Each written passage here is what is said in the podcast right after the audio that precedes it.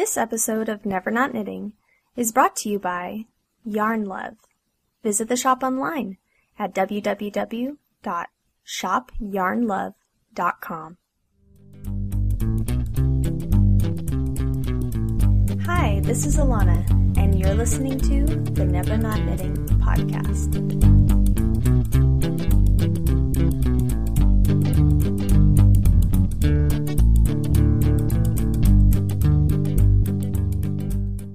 Hello, and thank you for joining me today for episode 49. I hope that all of you are doing well and enjoying your knitting. I have a really great show in store for you today with lots of new things to share. But before I get started, I'd like to first announce the winner of last episode's drawing giveaway, as I usually do. Everyone who left a comment under the drawing post for episode 48 was entered to win three skeins of Blue Sky Alpacas Melange, provided by Dancing You Yarns, along with two patterns from Kirsten Kapur from Through the Loops. I picked one commenter at random using the online random number generator, and I'm happy to announce that the winner is a knitter with the screen name of L Y E N G 1 1. So please, when you hear this, get in touch with me so that I can get your shipping address and get this prize mailed on out to you. Thank you to everyone who participated. Okay, on to a knitting update. I do have a few new things to report to you since my last episode. Remember last time when I said that I had five new patterns coming out? Yeah, well, I'm not quite sure that's going to be working out after all. I did release one pattern last week and have three more ready, but that fifth pattern, I don't think it's gonna make it. Not before Stitches West anyways. My original design idea just didn't work out. And then, well, my mind went blank for a few days, and I accomplished nothing. And then, just the other night, I was inspired again by a new idea. But by that time, I think it was just too late. Oh well. I tried. I really did. If the pattern does end up working out, I'll probably still do it and release it after stitches. After all, I don't think that this pattern is worth forming ulcers over, or worth staying up all night to finish it, or even nervous breakdown worthy. I'm sure that none of you listening mind that I'll be coming out with four new patterns instead of five, right? I hope so, because I have so much to do to get ready for stitches. It is seriously a lot of work. I'm so glad that I have the opportunity to share a booth with Lisa Sanchez of Becoming Art, and that I don't have to take this on by myself especially since she's had a booth at Stitches before and she knows the ropes. By the way, if you're planning on attending Stitches West this year, please stop by and visit our booth. We'll be at booth 1136. I'll be there with Lisa, with all of my printed patterns, surrounded by Lisa's beautiful yarns, and we'll even have samples on display as well, so that you can see all of the knits in person. So please, don't be shy come stop by and say hello. I'd love to meet you. So, if you follow my blog, you probably noticed that I released one of the four new patterns that I was talking about last week. It's a simple but beautiful cabled cowl pattern called the Cream and Sugar Cowl. This cowl is made up of large cables knit loosely out of a sock weight yarn.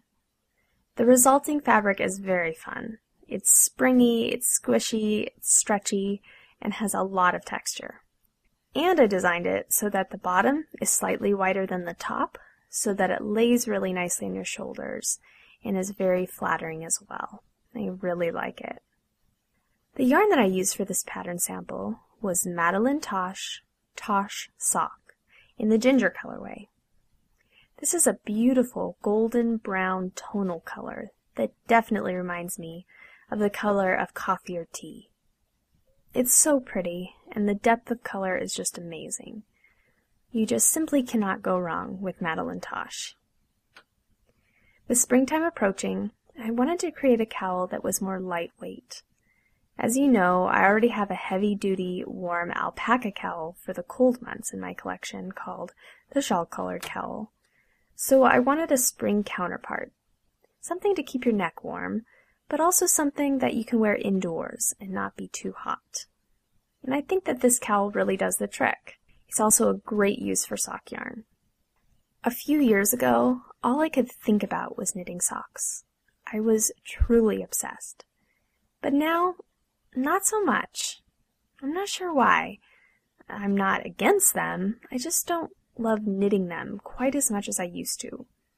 And it seems like the past year or so, sock yarn has been put to other uses and patterns, especially shawlettes. I mean, how many shawlettes have you seen on Ravelry using sock weight yarn? Like a million. And then, of course, Hannah Fettig caused a boom in the fingering weight and lace weight yarn industry when she released her featherweight and whisper cardigans. So here, this cream and sugar cowl is another pattern you can add to the list of non-sock sock yarn projects. It uses approximately 350 yards, so it's a great pattern to pair with that special skein of sock yarn that you've been hiding in your stash. You know, that really special soft one. The other thing that I wanted to mention about this pattern is the fact that the cables are large. If you aren't a big fan of the cable needle, you'll be happy to know that you don't have to use it that often for this project. I found that the project worked up pretty fast. It's easy, so you don't have to pay that much attention to it. Also, I found it really enjoyable to knit fingering weight yarn on a large needle. The stitches moved effortlessly and so quickly. It was really easy.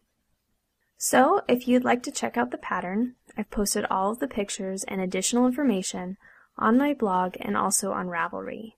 I'll provide a link to the pattern page in this episode's show notes. Like I said earlier, I do have three more patterns ready to release within the next few weeks, so be sure to keep checking the blog for an update. I'll be talking about those patterns in the following episode.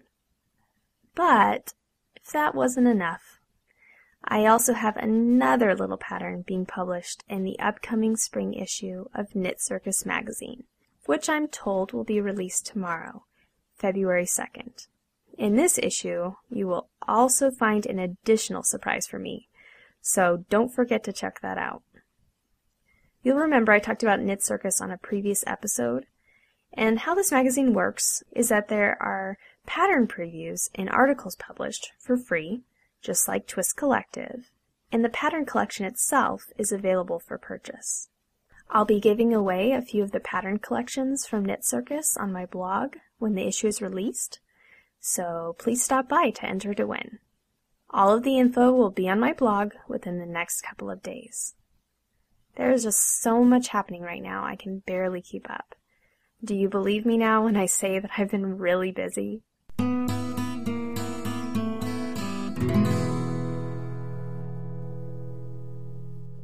So for this episode, I'm very excited because I have a fun new yarn to share with you. If you haven't yet heard of the company Yarn Love, you should. This is a really great little hand-dyed yarn line with beautiful colorways. The entire tone of this company is very fun and romantic. The owners, Sharon and Katie, are both interested in history and literature, so they decided to use their favorite romantic heroines as inspiration for the yarn line. The names of their yarns that they offer are Elizabeth Bennet, Joan of Arc, Juliet, Marianne Dashwood, Scarlett O'Hara, Cleopatra, Charlotte Bronte, Diana, and Amy March. Katie says that the most popular yarn bases are Elizabeth Bennet and Amy March, giving proof that Jane Austen lovers are taking over the knitting world. The names of the colorways are equally inviting. They choose to name many of their colorways after delectable foods. On their website, you'll find names such as Belgian chocolate, champagne, banana split, pumpkin. Now, having delicious names really does make a difference, doesn't it? for me, it really adds decadence to the experience. Katie, one of the owners, was kind enough to contribute a whole bunch of yarn to this episode's drawing giveaway. Seven skeins, to be exact. As I was going through all of these gorgeous skeins, I was immediately struck by the Elizabeth Bennet yarn, before I even knew what it was. It's interesting because Katie said that this is a favorite with Yarn Love and Yarn Love customers. This is a custom spun fingering weight yarn made up of superwash merino, bamboo, and silk. It is stunning and couldn't possibly be more soft. I can totally see what all the fuss is about. Remember just a little while ago when I said that the cream and sugar cowl would be a perfect pattern for a special skein of sock yarn? Well, here's another recommendation for you. Elizabeth Bennet. Seriously. But only you would need two skeins and not one because these are smaller skeins of 195 yards each. Katie has included five of these gorgeous skeins in this episode's drawing prize. Additionally, there's a skein of Amy March, which is a soft DK weight superwash wool, and also Charlotte Bronte worsted, which is a soft and super squishy skein of organic merino. This is quite an amazing prize for sure.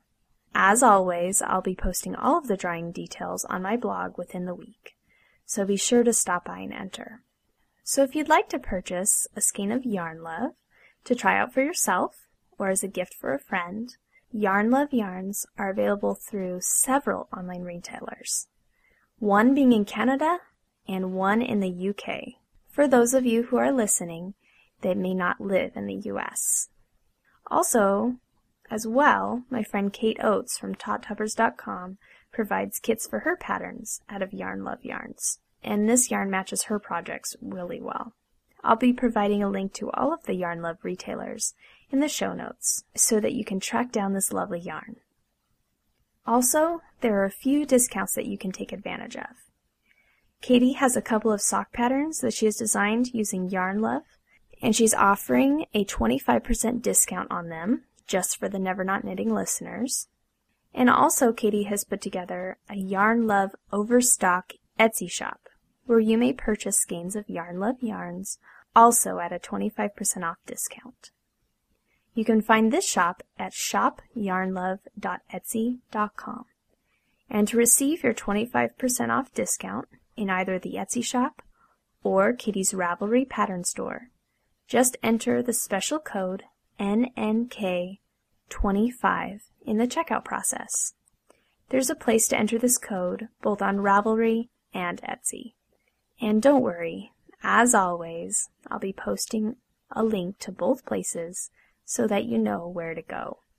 I invite you to please check out the Yarn Love website to see all of the colorways that are offered and to learn more about each of these yarns. I know you'll love them. So, in this episode, as promised, I have another new knitting story to share with you. This time from one of my favorite designers, Gudrun Johnston. You probably recognize Gudrun's name from her blog, The Shetland Trader, as well as her design work that has appeared in Knitty, Knitscene, and Twist Collective.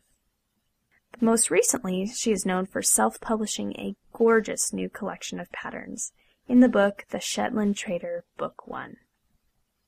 It's all over Ravelry. If you stalk Ravelry like I do, there's no way you could have missed this. Gudrun was kind enough to contribute one of her personal knitting stories to this episode, entitled Knitting Without Fear.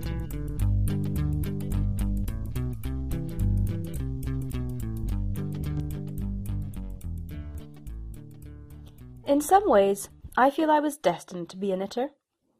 I was, after all, born in the Shetland Islands, among all those sheep and a long tradition of knitting. I even had a mother who designed knitwear, and she clothed my siblings and I in hand knits from our earliest days. I know I learned the basics of knitting as a youngster, perhaps around the age of nine or ten, and I do have a vague memory of a hideous green vest created at some point during that time. However, that was a brief fling with the needles, and it really wasn't until about six years ago that I returned to this activity and became totally smitten. The event that led to my first knitting in years occurred as we were relocating from Scotland to the US in 2004. My daughter, Maya, had been given a knitted blanket as a baby. She adored this blanket, needing to be with it at all times. She would carefully sniff each corner to find the very best one. I'm not sure how she measured that, but she was quite deliberate about it. We couldn't part her from the blanket for anything. To wash it, we basically had to stealthily tug it away from her while she was sleeping. A dangerous activity, both because she might wake to find us at it, and because she was never happy with the smell of the freshly washed blanket when she woke up. We had some close calls with losing this beloved blanket, but had always managed to recover it somehow. Until our move over to the US, that is. You see, we lost it during our stopover at the Reykjavik airport in Iceland. I've no idea what happened to it, except that what with carrying two young kids, various bags and coats, etc., we just left it on a bench, never to be seen again. Maya was distraught. She was also surprisingly stoic. We were all a little sad to be without it, but I recall being impressed by how reasonable she was in her mourning. She was, of course, able to move on, but it was always in my mind to try and find her something to replace it. Not long after our arrival in Massachusetts, I happened to walk past a yarn store. There, hanging in the window, was a cute little kid's poncho. On an impulse, I strode inside and asked for the yarn, needles, and pattern to make the poncho. The lady in the store kindly inquired as to my knitting skills. Did I know how to seam, pick up stitches, and work in the round? she asked, as this project would require these techniques. Uh-huh, I responded rather weakly. Of course I had never done these things. I hadn't even picked up knitting needles in about eighteen years. But, but I was from Shetland. My mother had been a knitwear designer. Did she not hear my accent? It felt like I should know how to do all of these things. Though it didn't make much sense, my pride got in the way a little at that moment. I left the store without asking for help, convincing myself I could manage this alone, and then declaring to my daughter that I was going to knit a poncho for her. Of course, I got home feeling like an idiot and slightly daunted. The pattern was like a foreign language, the terminology new and intimidating. I had no idea how to begin, and all that familial knitting legacy seemed to have faded into some ancestral haze. So, what to do? I couldn't back out, so I went forward in a manner that seemed appropriate. I bought The Idiot's Guide to Knitting. Yes, that was my first knitting book purchase. Seemed apropos at the time. I wrinkled my forehead, frowned, and cursed a bit, and trying not to freak out, I went to work. As I worked my way through the pattern, I was pleasantly surprised to find that things seemed to be coming back to me without too much effort, or at least the basics of knitting and purling. See, it was in my blood after all. The totally new part was the picking up of stitches and knitting in the round. Was I nervous about this? Well, of course but I was determined not to let my fear get in the way of completing this project. I am so glad that I was able to do that, because within a short amount of time I had indeed finished the promised hand knit. Astounding! All those scary new instructions weren't so difficult after all. Seeing Maya's contented little face when I presented her with her new blanket poncho was the most satisfying part of the whole thing. It didn't really matter that I hadn't picked up those stitches in the correct manner, or that my seaming job left something to be desired. Because six years later, that neckline is still intact, and the poncho is still in use. We're talking about a knitted item that has seen much love from its recipient, and much love from her cats. With that success behind me, I most definitely became an obsessive knitter. Sometimes I can't really believe how much knitting and knitwear design has become a feature of my life. It's with me every day, a constant outlet for my creativity. It's introduced me to so many wonderful people and been so unexpectedly rewarding. So, the moral of my tale? Really, just that one should never look at a knitting pattern with fear. Be bold with trying out new techniques. There will always be somewhere to find out how to execute any new challenge you come across. Not only are there helpful yarn store employees, if you're reasonable enough to ask their advice, but in this day and age of knitting, we have access to a bounty of reference books, YouTube videos, and knitting forums. So go and pick up that project that you set aside because you decided it was beyond your skills. You can finish it, and you'll be a better knitter for it.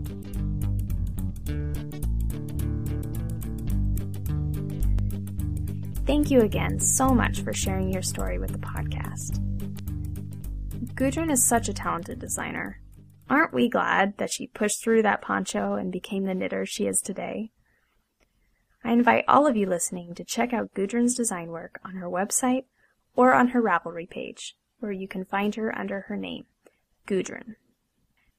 Additionally, Gudrun has kindly contributed a copy of the Shetland Trader Book 1 to this episode's drawing prize. I cannot tell you enough what a beautiful publication this is. The designs are wonderful, the layout is gorgeous, and the photos are to die for. Also, she features Ysolda Teague as one of her models, and the photography was done by Jared Flood of Brooklyn Tweed. All of the designs were photographed in Shetland, around her parents' house, with the backdrop of beautiful, lush green countryside.